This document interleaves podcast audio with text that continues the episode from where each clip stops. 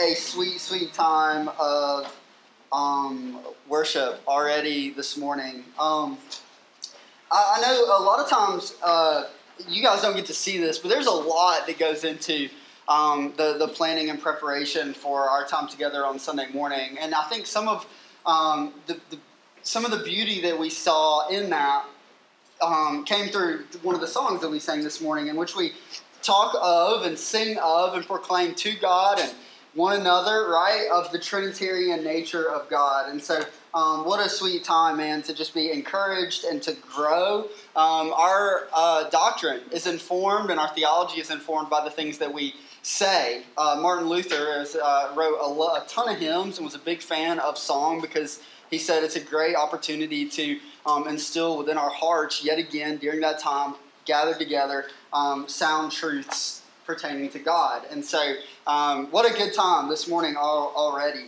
Um, we, uh, we highlight a, few things here in the beginning that I want to I wanna discuss. We try to highlight once a month a book that we would encourage you guys to consider reading through. Um, here is one uh, that we're going to be highlighting this month. Um, it's by a guy named Dustin Willis and Aaron Coe, um, who are with the Send Network, who actually, um, uh, we are a Send Church. Like, we're a Send Church plant.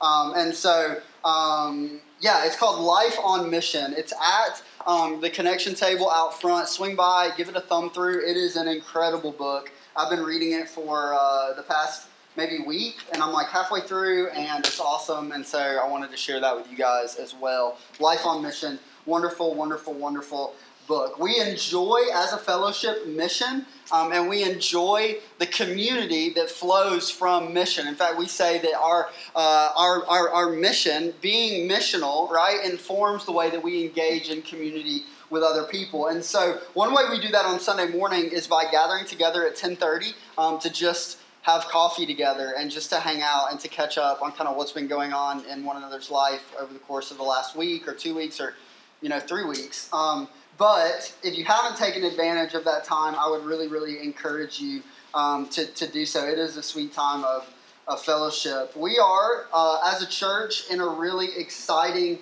um, season. Uh, a few things that are going on. We are um, ironing out uh, the membership uh, process here at Christ the King, and um, we'll actually begin, maybe as you saw in the beginning, scheduling uh, covenant membership interviews in August. Um, so next week we're going to have a short Q and A after our morning uh, service um, to to answer any questions that you might have. If some of this terminology is new. Um, covenant membership. What does that mean? What is that all about? What does the interview process look like? Why do we do that? I would encourage you to set aside a little bit of time to hang out uh, next week, and I will um, try to answer any questions that you have and dialogue uh, with you kind of about what that looks like as we move forward.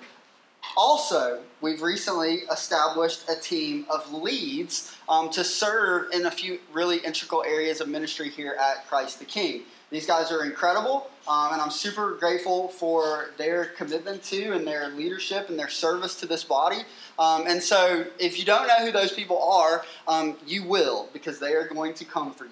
Okay, like they are recruiting people to like be involved in um, these these important areas of ministry. And so, um, I would encourage you to, if, as you're attending here weekly, perhaps, or you're looking for a place to plug in and connect and be a part and serve man, begin praying even now about how the Lord would uh, potentially have you to do that here or somewhere else. Um, we, but we do, for uh, God's people, uh, encourage service to a local fellowship, to a local body. And so um, be praying about what that looks like for you. Lastly, is the last thing. I know we're like highlighting a few things here in the beginning. We don't do that often, but it's such an exciting time. We're a couple of weeks away from uh, classes starting back, just a few short weeks, man. And like, um, this community that we live in and this area in which we do ministry is going to be like exploding, okay? And so we are, as a fellowship, super, super grateful for the opportunities that the Lord allows um, us to be a part of in reaching and engaging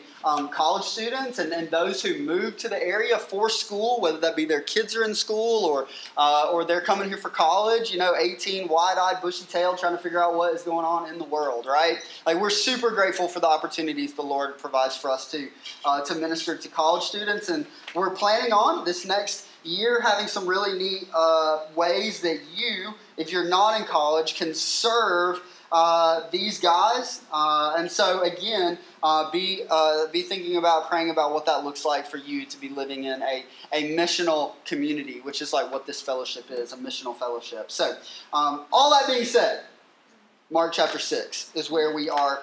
Uh, is where we are going. So let me catch us up a little bit on where we have been and where we are. Kind of look ahead to where we're going uh, in Mark this morning. This portion of Mark really serves as what might best be described as a, a summary of the work of Jesus in Galilee before he moves out into other surrounding regions. Okay, there's a lot of similarities between what we're going to see this morning and what we've seen up until this point. All right, apart from uh, the explicit mention of casting out demons, uh, this section resembles really, really closely uh, things that we have seen from Mark chapter 1, right? Mark chapter 1, where we see Jesus heal Peter's mother in law from a fever, along with many others in that city who are suffering from various diseases. Okay? It really resembles uh, some things that we see in Mark chapter 3, where Jesus again heals the sick. Um, this time with unclean spirits seeing him and just like falling down before his feet. Um, and so, what do we see? What do we know? What do we recognize as we kind of look back on the first, you know, five and a half, six and a half chapters, and we're moving, we're moving forward? Well, the fame of Jesus is spreading. Okay, the, the news concerning the person and the power of Jesus is spreading. His authority and the news of his work among those most broken the news of Jesus' work among those most broken within society continues to be a topic of major discussion, not only throughout Galilee, but now in other areas. And as a result, Jesus and his followers are uh, what we could describe as consistently, right? Consistently finding themselves bombarded with broken people and religious elitists Okay? And so this is what the crowd that is following uh, after Jesus at this particular point uh, in, this, in the story uh, looks like, right? Um, two weeks ago, we saw the generosity of the Father. We reviewed this last week, but it is so, so good, man. And I think that the generosity of, of God and the compassion of Christ is a, a major theme that we see on display, um, not just here in Mark, but like over the course of like the canon of scripture right? Like it's the it's the story right? In light of our rebellion and brokenness and death man god's great generosity and the compassion of the son the generosity of the father sending jesus into the world to save save sinners setting and lavishing his love on his people the generosity of the Father. We see the compassion of Christ, the compassion of the Son, looking out upon this massive humanity earlier on in Mark chapter 6, gathered before him and seeing not a hindrance and not an annoyance, but a people, sheep in need of protection, right? And forgiveness. Last week we saw Jesus make his disciples get into the boat right? And he sends them out into uh, into difficult circumstance, right? Uh, like these massive waves and the storm that leaves them uh, exhausted and. Um, even as we look towards the, the end of what we saw last week, like confused kind of about what's going on, they're not seeing clearly. But but the big picture that we looked at last week was was Christ's ordaining it ordaining it in this day and ordaining it in our day. And I think we begin to see a little more clearly this morning why God, Christ, ordaining difficulty at times and seasons for his people. And all of this sets the stage for us to see Jesus this morning pursuing and welcoming the hurting, blessing those who believe. Okay? This is the big idea that we're looking at this morning that Jesus pursues and welcomes the hurting, blessing those who uh, believe, who are, who are called into belief in Him. Uh, and so, two, two things that I want us to, to look at, to observe from this passage this morning. Are you guys good so far? Are we all right? Awesome. Here we go. Um, first, the availability of Christ. The availability of Christ with three like major subs that we're going to talk a lot about, like these subheadings, these subsections that we see underneath this. We see that in verses 53 through 55. And then the blessing of Christ in verse 56. And so this is a rather short passage for us uh, this morning, but it's a rich passage. And so um, let us read it together and then begin, uh, begin making some, some observations about what we see, what we see here. Uh, this is the word of the Lord. Mark chapter 6, beginning in verse 53.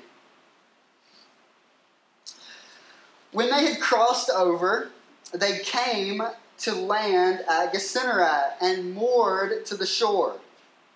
And when they got out of the boat, the people immediately recognized him.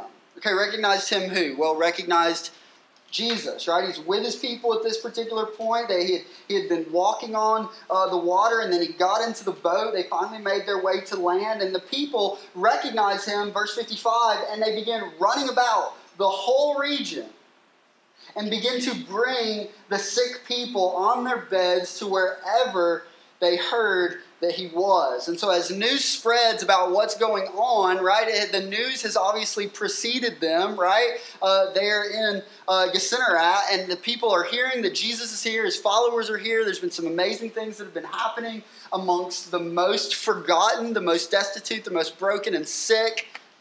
And so they begin bringing people, like they're traveling all throughout. People are just running through the streets. It's kind of the picture I get. Like, have you heard Jesus and his followers are here, right? And so they begin going wherever they hear that he was. Verse 56. And whenever he came in villages, cities, or commun- or countryside, they laid the sick in the marketplaces and implored him that they might even touch the fringe of his garment. And as many as touched it were made well. And so it again looks very similar to an account that we have already uh, uh, seen up until this point, uh, being the woman with the issue of blood, who also was set on touching the hem of the garment of Jesus in order to be made well. So let us pray together. Father, thank you for our time together this morning in your word. We pray that by the power of your spirit, you might open our eyes, our hearts, and our ears um, to, to, to see, uh, to see hope within this passage um, this morning. We love you and we are grateful for your, for your work uh, for us and your work in us. And it's in the name of Jesus that we pray. Amen. Amen. Let's look first at, from verses 53 through 55, the availability of Christ. Look at verses 53 through 55 again with me. When they had crossed over, they came to the land of Gennesaret and moored to the shore. Okay, so what does it mean there? They, they anchored the boat there to the shore. And when they got out of the boat, the people immediately recognized him and ran about the whole region and began to bring the sick people on their beds wherever they heard he was. Three subpoints that I want us to look at underneath this larger heading that is the availability of Christ. First, let's be really clear on this that it is indeed God who pursues and welcomes people. It is God who pursues and welcomes people. And we see this in a number of ways. First, we see a sovereign redirect of the Lord. We see a sovereign redirect from the Lord that helps to affirm our understanding of God's pursuit of his people through Christ.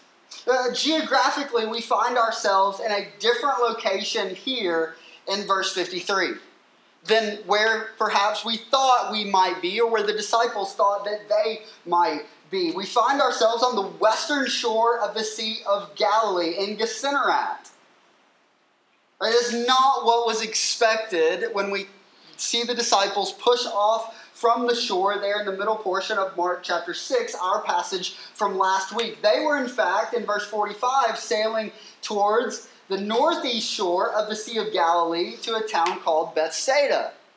And so, as a result of the storm that we see the disciples experiencing last week, that was indeed ordained by Christ, we see that they are now geographically in a different location than they thought they were going to be when they set out on what ended up being a truly tumultuous journey.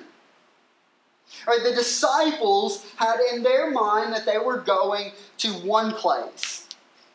But we see that they find themselves in an altogether different place. It wasn't somewhere, being a sinner at, that they had planned to go. It might not even have been some place that they would have considered to go. Nonetheless, this is where they find themselves. And so, one question that we might begin asking at this point is why? Well, we know it's purposeful, right? It's very similar here. Perhaps we're reminded of what we see uh, with, with Jesus and the Samaritan woman at the well, right? Because we read in that account that, that Jesus is. Um, he, they're setting off again on this journey and they go through Samaria. And in Samaria, he meets this, this woman at the well. And if we read that passage really closely, it says that he that they had to, that they had to go through this, this particular region. And we know that it wasn't so much a geographical had to in order to get from point A to point B, because it was fa- there was in fact another way right? But but what we see here is very similar to what we see in, in John chapter 4, the woman at the wells account, in which there appears to be this higher purpose right? That there's this bigger picture that's being unfolded and displayed here for us as Jesus and his followers find themselves in Gennesaret, not by accident, but in fact, purposefully. It's certainly a, a learning opportunity for the disciples and for us. Okay, because we've read the whole passage at this point, we kind of understand what happens. We know that they're going to be sick and broken people brought to Jesus and that they are going to be made well. And so when we ask uh, and consider this sovereign redirect that we see taking place here, and we ask, how does this relate to a learning opportunity for the disciples and for us? Well, we see that sometimes plans change, and sometimes plans, even through difficulty, change for the better, don't they? And so, what do we learn from this? What learning opportunity might, might we take and, and practice and, and observe from this passage? Well, hey, perhaps we not hold our plans so tightly, right? Right? Like we, I'm, I'm very similar to you, I would imagine, in that we like to have our plans set. Right? We like to know what's going on. Some of us are more free flowing than others, perhaps. Um, and so you're not as big on plans. Uh, which is awesome. I love that. There always needs to be a degree of planning, though, of course, we know that. But we see here that while there is this plan in place, that now they are living out a different plan. Right? Something that they had not expected. And it works out to a glorious end. Through this sovereign redirect, we learn some very important truths pertaining to God and the human response. And so this is a learning opportunity for the disciples here, Mark chapter 6. It's a learning opportunity for us as we gather here uh, for uh, the, the teaching of this passage this morning. First, what do we learn about God? What do we learn about God? Well, we've already said that it is indeed God who pursues and welcomes people. And so, in light of that statement, let's elaborate. Let's begin discussing that a little bit further. God meets his people right where they are.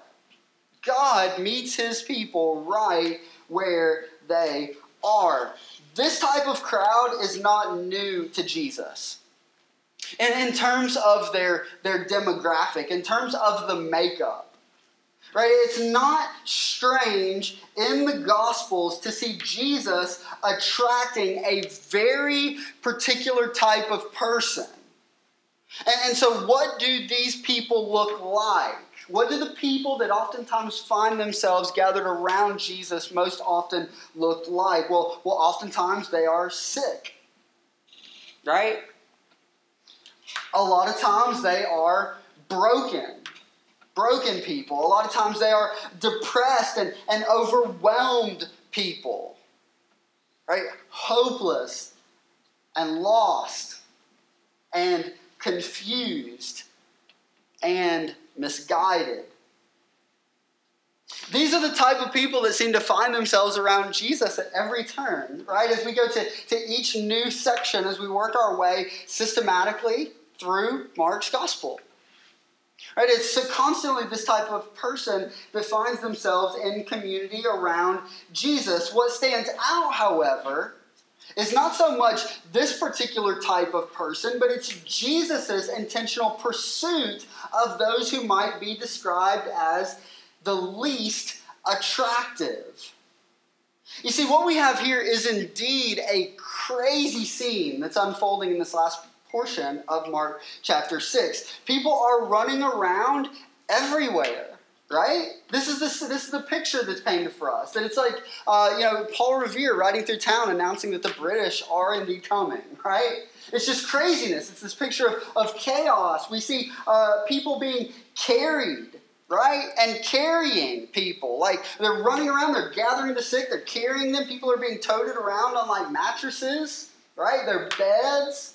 They're shouting out as the word begins to spread that Jesus and his disciples are here. And through it all, as we begin to picture the chaos of this moment, okay, the chaos of this scene as Jesus and his disciples have landed in Gennesaret, their boat is anchored to the shore. They step off into the sand to begin, begin ministering throughout this community. We are reminded that in the midst of the struggle and pain of the human condition, which is undoubtedly, if you're unfamiliar with the human condition, allow me to introduce you to it. It is a struggle, right?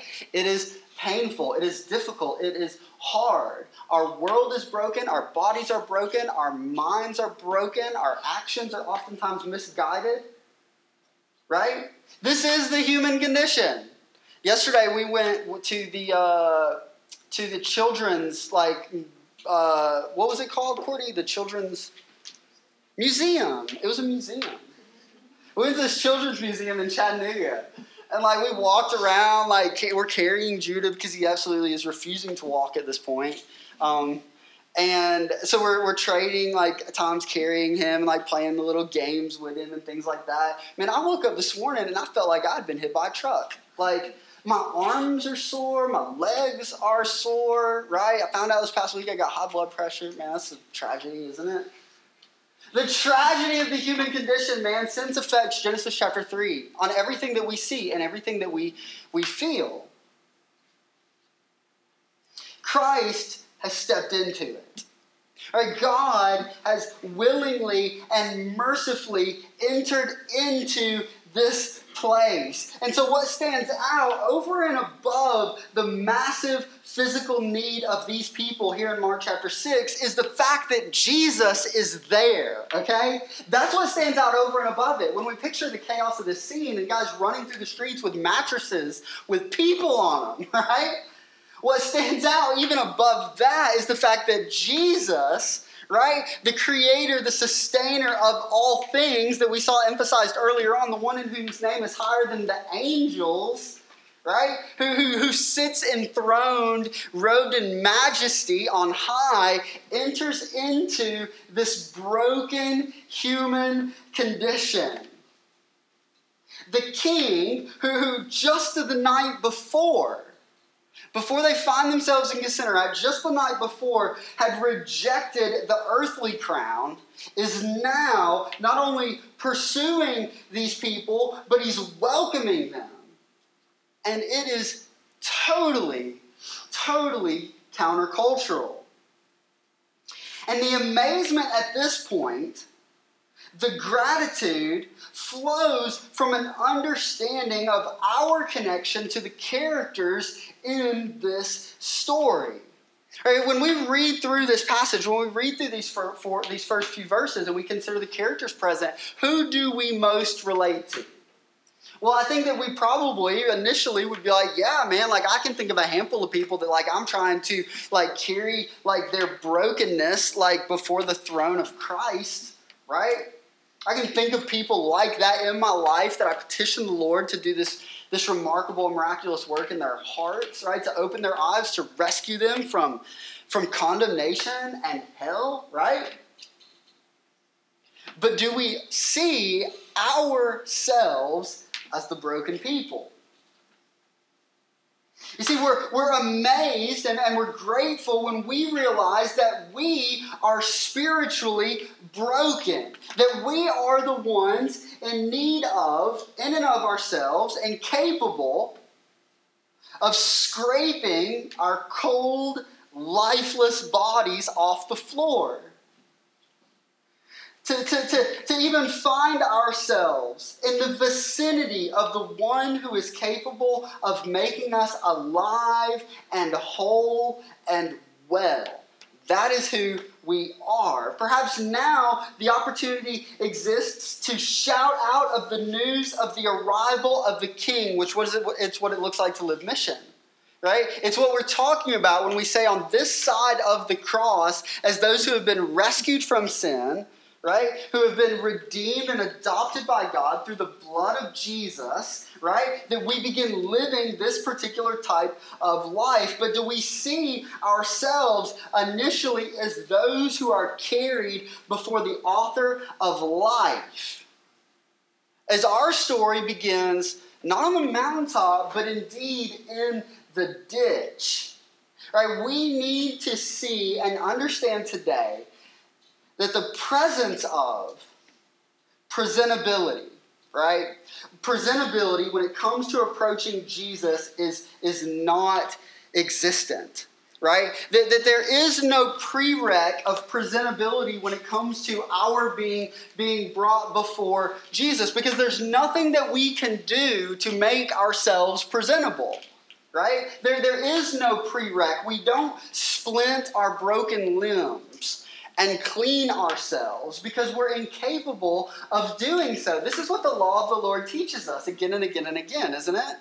Right, as we look to the righteous standards of God, hey, this is what's required to live in to live in community with me, right? To, to be in right relationship with me, to dwell with me, to be my child. This is what is required. We understand that we are incapable of presenting ourselves in any type of, of, of, of, of, solid condition before this king. We aren't able to do it.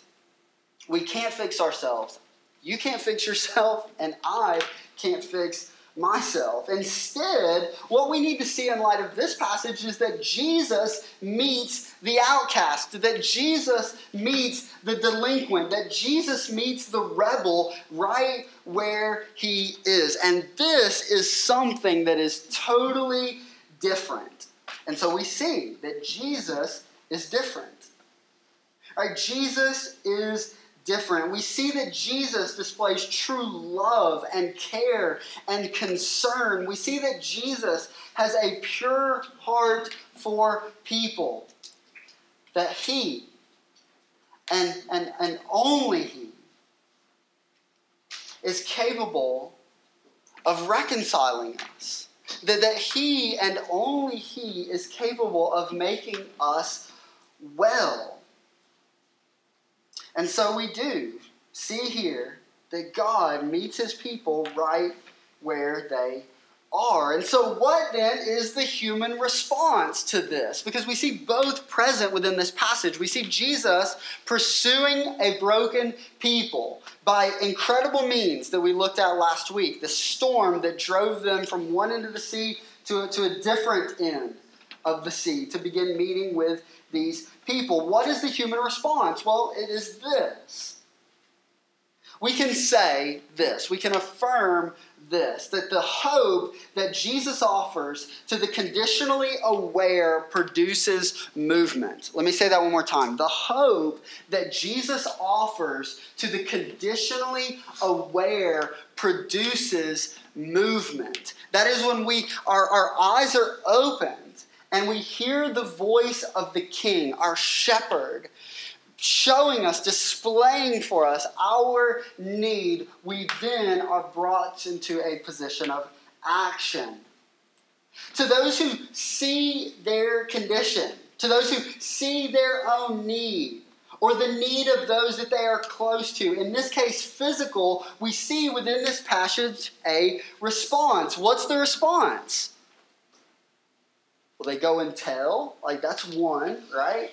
They begin, the word begins spreading that Jesus is in the region, that Jesus is around, that there is hope for the broken, the masses that have been just laid up on floors from hut to hut to hut throughout this region for who knows how long are presented with this glimmer of hope there's no confusion, right? And As it relates to their condition. No one looks down at a broken leg and talks it into repair, right? Like, you know, strategizes and, and, and perceives it to be indeed well. No.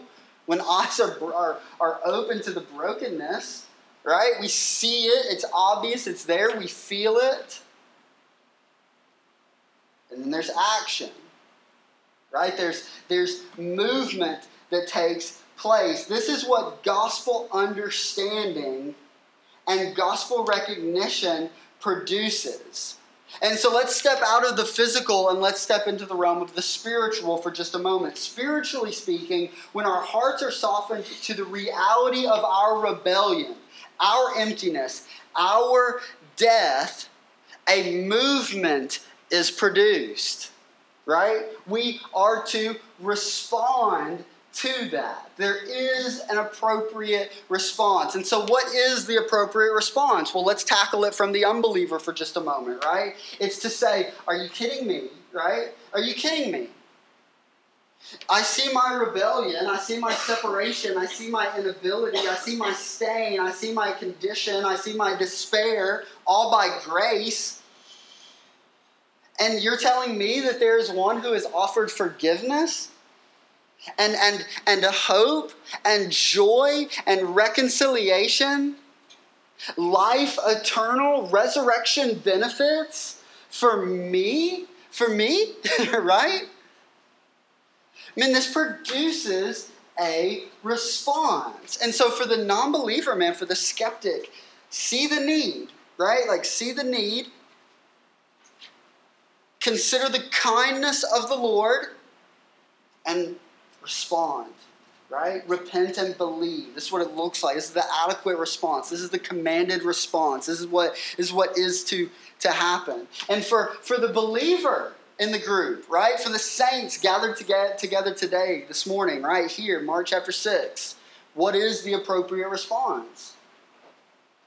Well, we're beginning to sound like a broken record at this point, right? But it's it's mission right? It's a mission. It's it's it's running through the streets, right? And it's it's it's proclaiming the coming of the King, right? That the King is here, that the King has come, right? It's it's it's it's taking the broken, right, and and and carrying them, bringing them before Jesus. This is what it looks like as Christians to live mission. It changes, it transforms everything because it's the best news, right? I don't know what's going on at a center on your average like Wednesday, whether down at the community center it's like bingo night or what.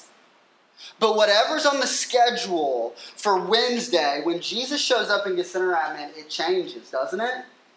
Or whatever was on the calendar now takes back seat. This is precedent. And so, this is what we mean. This is what we mean when we say, when we understand the gospel, when we understand who Jesus is, when we understand what God has done for us, that it changes everything. It informs the way that we see people around us. It informs the way that we see our, our stewarding of our time, right? And our energy, our efforts, our resources. Are you kidding me? The king has come. Hope proclaimed to the brokenhearted. It changes everything, right? It changes everything. This is the human response. This is the appropriate human response to the proclamation of good news that Jesus brings that the kingdom has come and that we, through, through his life and through his death, are made citizens of this kingdom, right? It's incredible. So, the first thing that we see as we look at this passage is the availability of Christ, his pursuit, his welcome. He has obviously made himself available, even by supernatural means, like rising up a storm that would redirect their course. Right? The second thing that we see is this the blessing of Christ. Look with me at verse 56. It says this And whenever he came in villages, cities, or countryside. And so remember, these guys are traveling around by foot, right? And so we don't know, uh, I don't know, right, off the top of my head exactly how much time was spent in Gennesaret, but they're working their way through villages, cities, countrysides, right? They're traveling around. And the sick are being laid in the marketplaces gathering places, places of, of, of community where large groups are, are gathering. And they begin imploring Jesus that he might even touch the fringe of his garment, that they might even touch the fringe of his garment and be made well. And look at what it says there in this last portion. How many were made well? Like what's going on? What, what, is the, what is the healing power of Christ capable of? right? What does he do? What, what, what results are experienced and felt? As many as touched it were made well. When we were going through the portion of, of, of Mark in which we see the woman with the issue of blood, one thing that stood out to us was this sense of despair, the, her, her desperateness, right?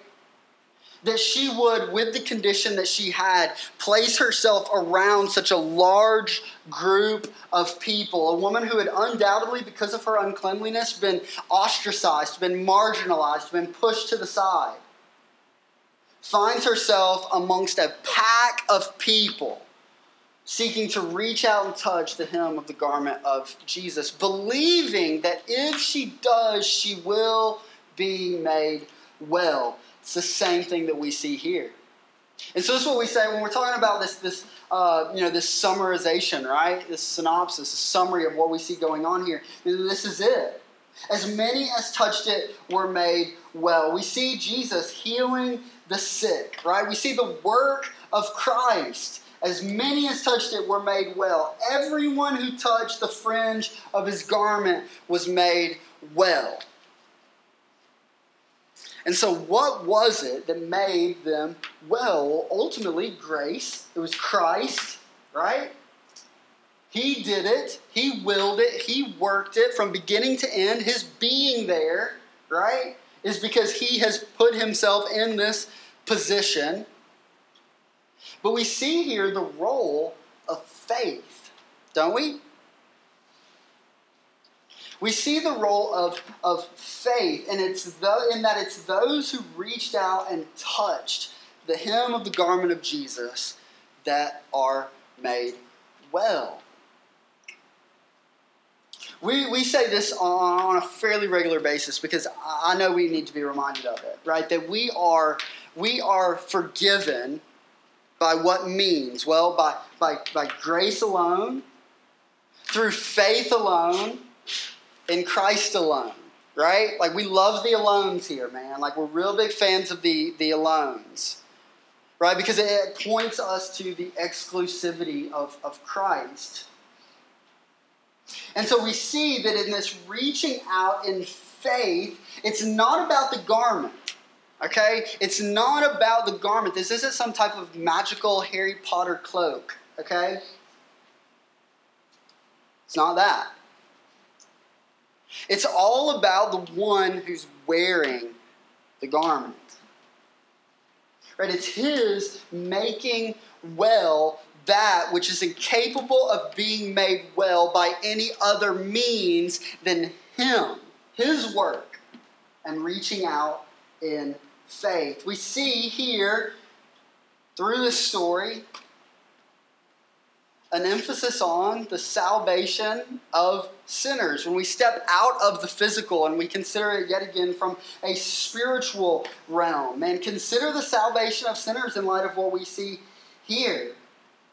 I love what Charles Spurgeon says. He says this that there will be no doubt about his having chosen you when you have chosen him that there will be no doubt about why we are indeed reconciled to God when we consider the one who makes us well in light of our moving in faith. We're brought to a greater awareness of our condition.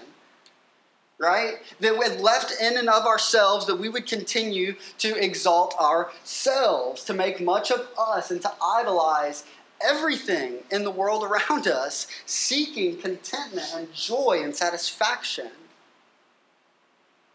But when we have been brought to a position, to a posture of faith, right? And, and we see with, with clear eyes the work of the Lord, there will be no doubt about why we are indeed now occupying positions as sons and daughters of the king as opposed to rebels. Does that make sense? There will be there will be no doubt about his having chosen you when you have chosen him. And then I think one of the last thing that we might see from this portion is the hope of Romans 8:28 practically playing itself out. What does Romans 8:28 say? Well, Romans 8:28 says that that God indeed works all things together for good for those who love him and are called according to his purpose. That he works all things for good for those who love him and are called according to his purpose. We see this flushing itself out here in this passage, Mark chapter 6. We see the good of the crowds being realized. The storm that last week we're looking at, and we're going, okay, Jesus, like, I get it. Like, you are sovereign. Like, you are powerful. You are all authoritative over every square inch of creation, over the elements. We've seen you multiply them, we've seen you cease them, right? But how is this working itself out? How is this going to play itself out? How is this a good thing? Well, we're seeing that today. In light of the difficulty of last week's passage in Mark chapter 6, this week we see the masses experience this supernatural healing in light of the grace and power and authority of Jesus, right? And so here's the other side, man. There's the other side of providence. Here's the other side of Romans 8 28. We're actually seeing it in Mark chapter 6 play itself out. But it's not only for the good of the crowds, but for the good of the disciples. How is Romans 8 28 present and realized and displayed in what we see here in Mark chapter 6 in light of what we saw last week as the storm is raging in Mark chapter 6? Well, some of us in this room are probably, if not now, for many of you college guys starting class in a couple weeks, you'll feel like you're in the storm, right? What is the hope in the midst of that? Well, it's that Christ will not only save us, only sustain us, keep us, but that He will grow us, right? That, that He will grow us. This week, last week, we see the disciples shaking in the boat. Literally because they're like exhausted. They've got that weird muscle thing where you like start shaking like crazy, I would imagine. This week, they're seeing Jesus heal broken people from all over the region of Gennesaret. And so, yes, God indeed works all things together for good for those who love Him and are called according to His to his purpose. We keep going back to this, this woman with the issue of blood, but similarly to what we see in her, we see an understanding of one's desperate condition, along with the seed of faith that leads to a response, even if there are initial theological issues, right? We see the faith and the grace of the Lord. And so, how do we respond to this passage this morning? What would Mark desire for his original audience, these Christians, man, who are experiencing difficulty in light of their submission to the lordship of King Jesus? What does he desire that we might learn here and see now, responding to what we see in Mark chapter 6? Here's a few. Number one, see God's sovereign pursuit of you. See God's sovereign pursuit of you. See God's kind, loving, committed, faithful pursuit of you. That leads us into a posture of worship as we close our time together. Right? As we as we go to the table and we consider again as a body of believers what Christ has done for us upon the cross. Right? That, that he has, has poured himself out completely, having entered into the, the, the human condition and all of the brokenness that we see displayed in this passage this morning. That he enters into it and he, he lives in perfect obedience to God's law, with all the stain and all the brokenness and all the rebellion that we see in ourselves, we understand that Christ does not succumb. Right? But he willingly and willfully submits himself to the will, to the plan, to the purpose of the Father, going to the cross to die a perfect death. And in doing so, putting death to death that we might know, that we might know life, that we might know the resurrection benefits, that we might experience the resurrection benefits now and on into eternity future. Right? And so let's consider what Christ has done for us as we go to the table this morning. Consider his pursuit of you, consider his salvation of you, and the fact that we have been invited to dine around the table of the King, clothed in the righteousness that He alone is capable of providing to us.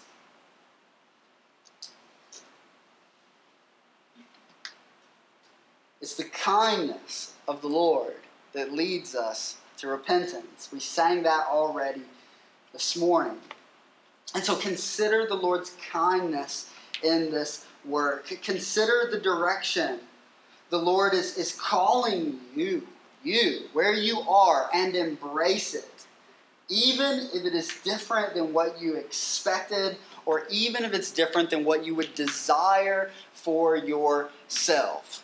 If you're sailing towards Bethsaida right now, man, consider that perhaps it's Gennesaret.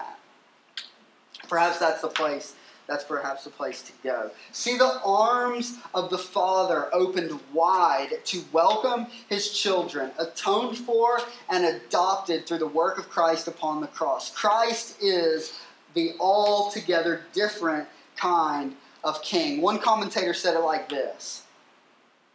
And, this goes back to, we're connecting a lot of things here in Mark chapter 6 as we close our time. Or even going back to, uh, man, where are, yeah, Mark chapter 6. Okay? We, have had this constant compare and contrast between Herod, who we see put to death John the Baptist, and Jesus, right? This earthly king and this, this heavenly king. We've seen this compare and contrast going on through, through Mark.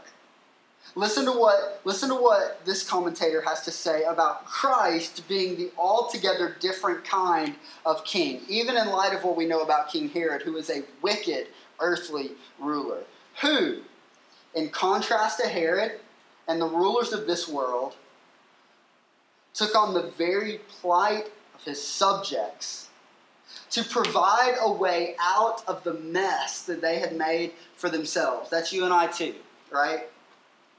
He is far from aloof, uncaring, or inaccessible. Someone who does not meddle in the affairs of his people. Jesus is a king who goes down, who got down into the mess of humanity, who went to the ultimate lengths to seek and save the lost and restore people back into his kingdom. Jesus, who, as it has been said, walked across the stormy waters of God's judgment in our place taking our sickness in his own body so that we could be forever made well and alive. He closes with this idea the best king imaginable.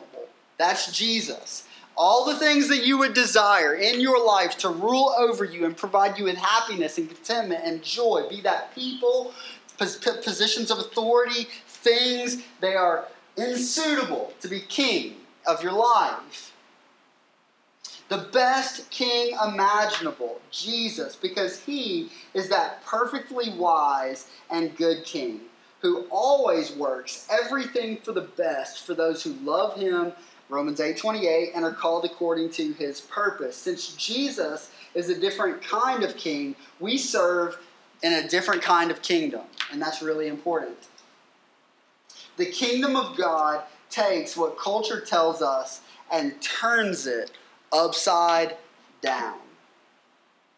And so if you're sitting here this morning and you're going, man, the kingdom of God doesn't seem to make much sense in light of what I see around me in the kingdom of this world, we would say, yeah, now you're getting it.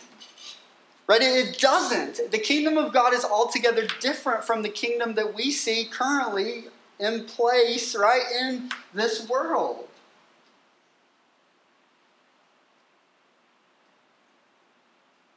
We see Christ, good king, true king, pursuing and welcoming dead and broken and hurting people and blessing them with life. These truths transform us. Okay, these truths transform us as a church, corporately and individually.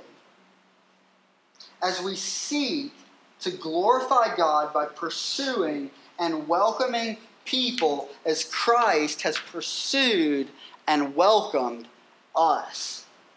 And so maybe the last thing that we ask is this How does the gospel, how does this passage inform the way that we understand what Christ has done for us to bring us into, uh, into the family of God? And how does that affect the way that we pursue and welcome other people?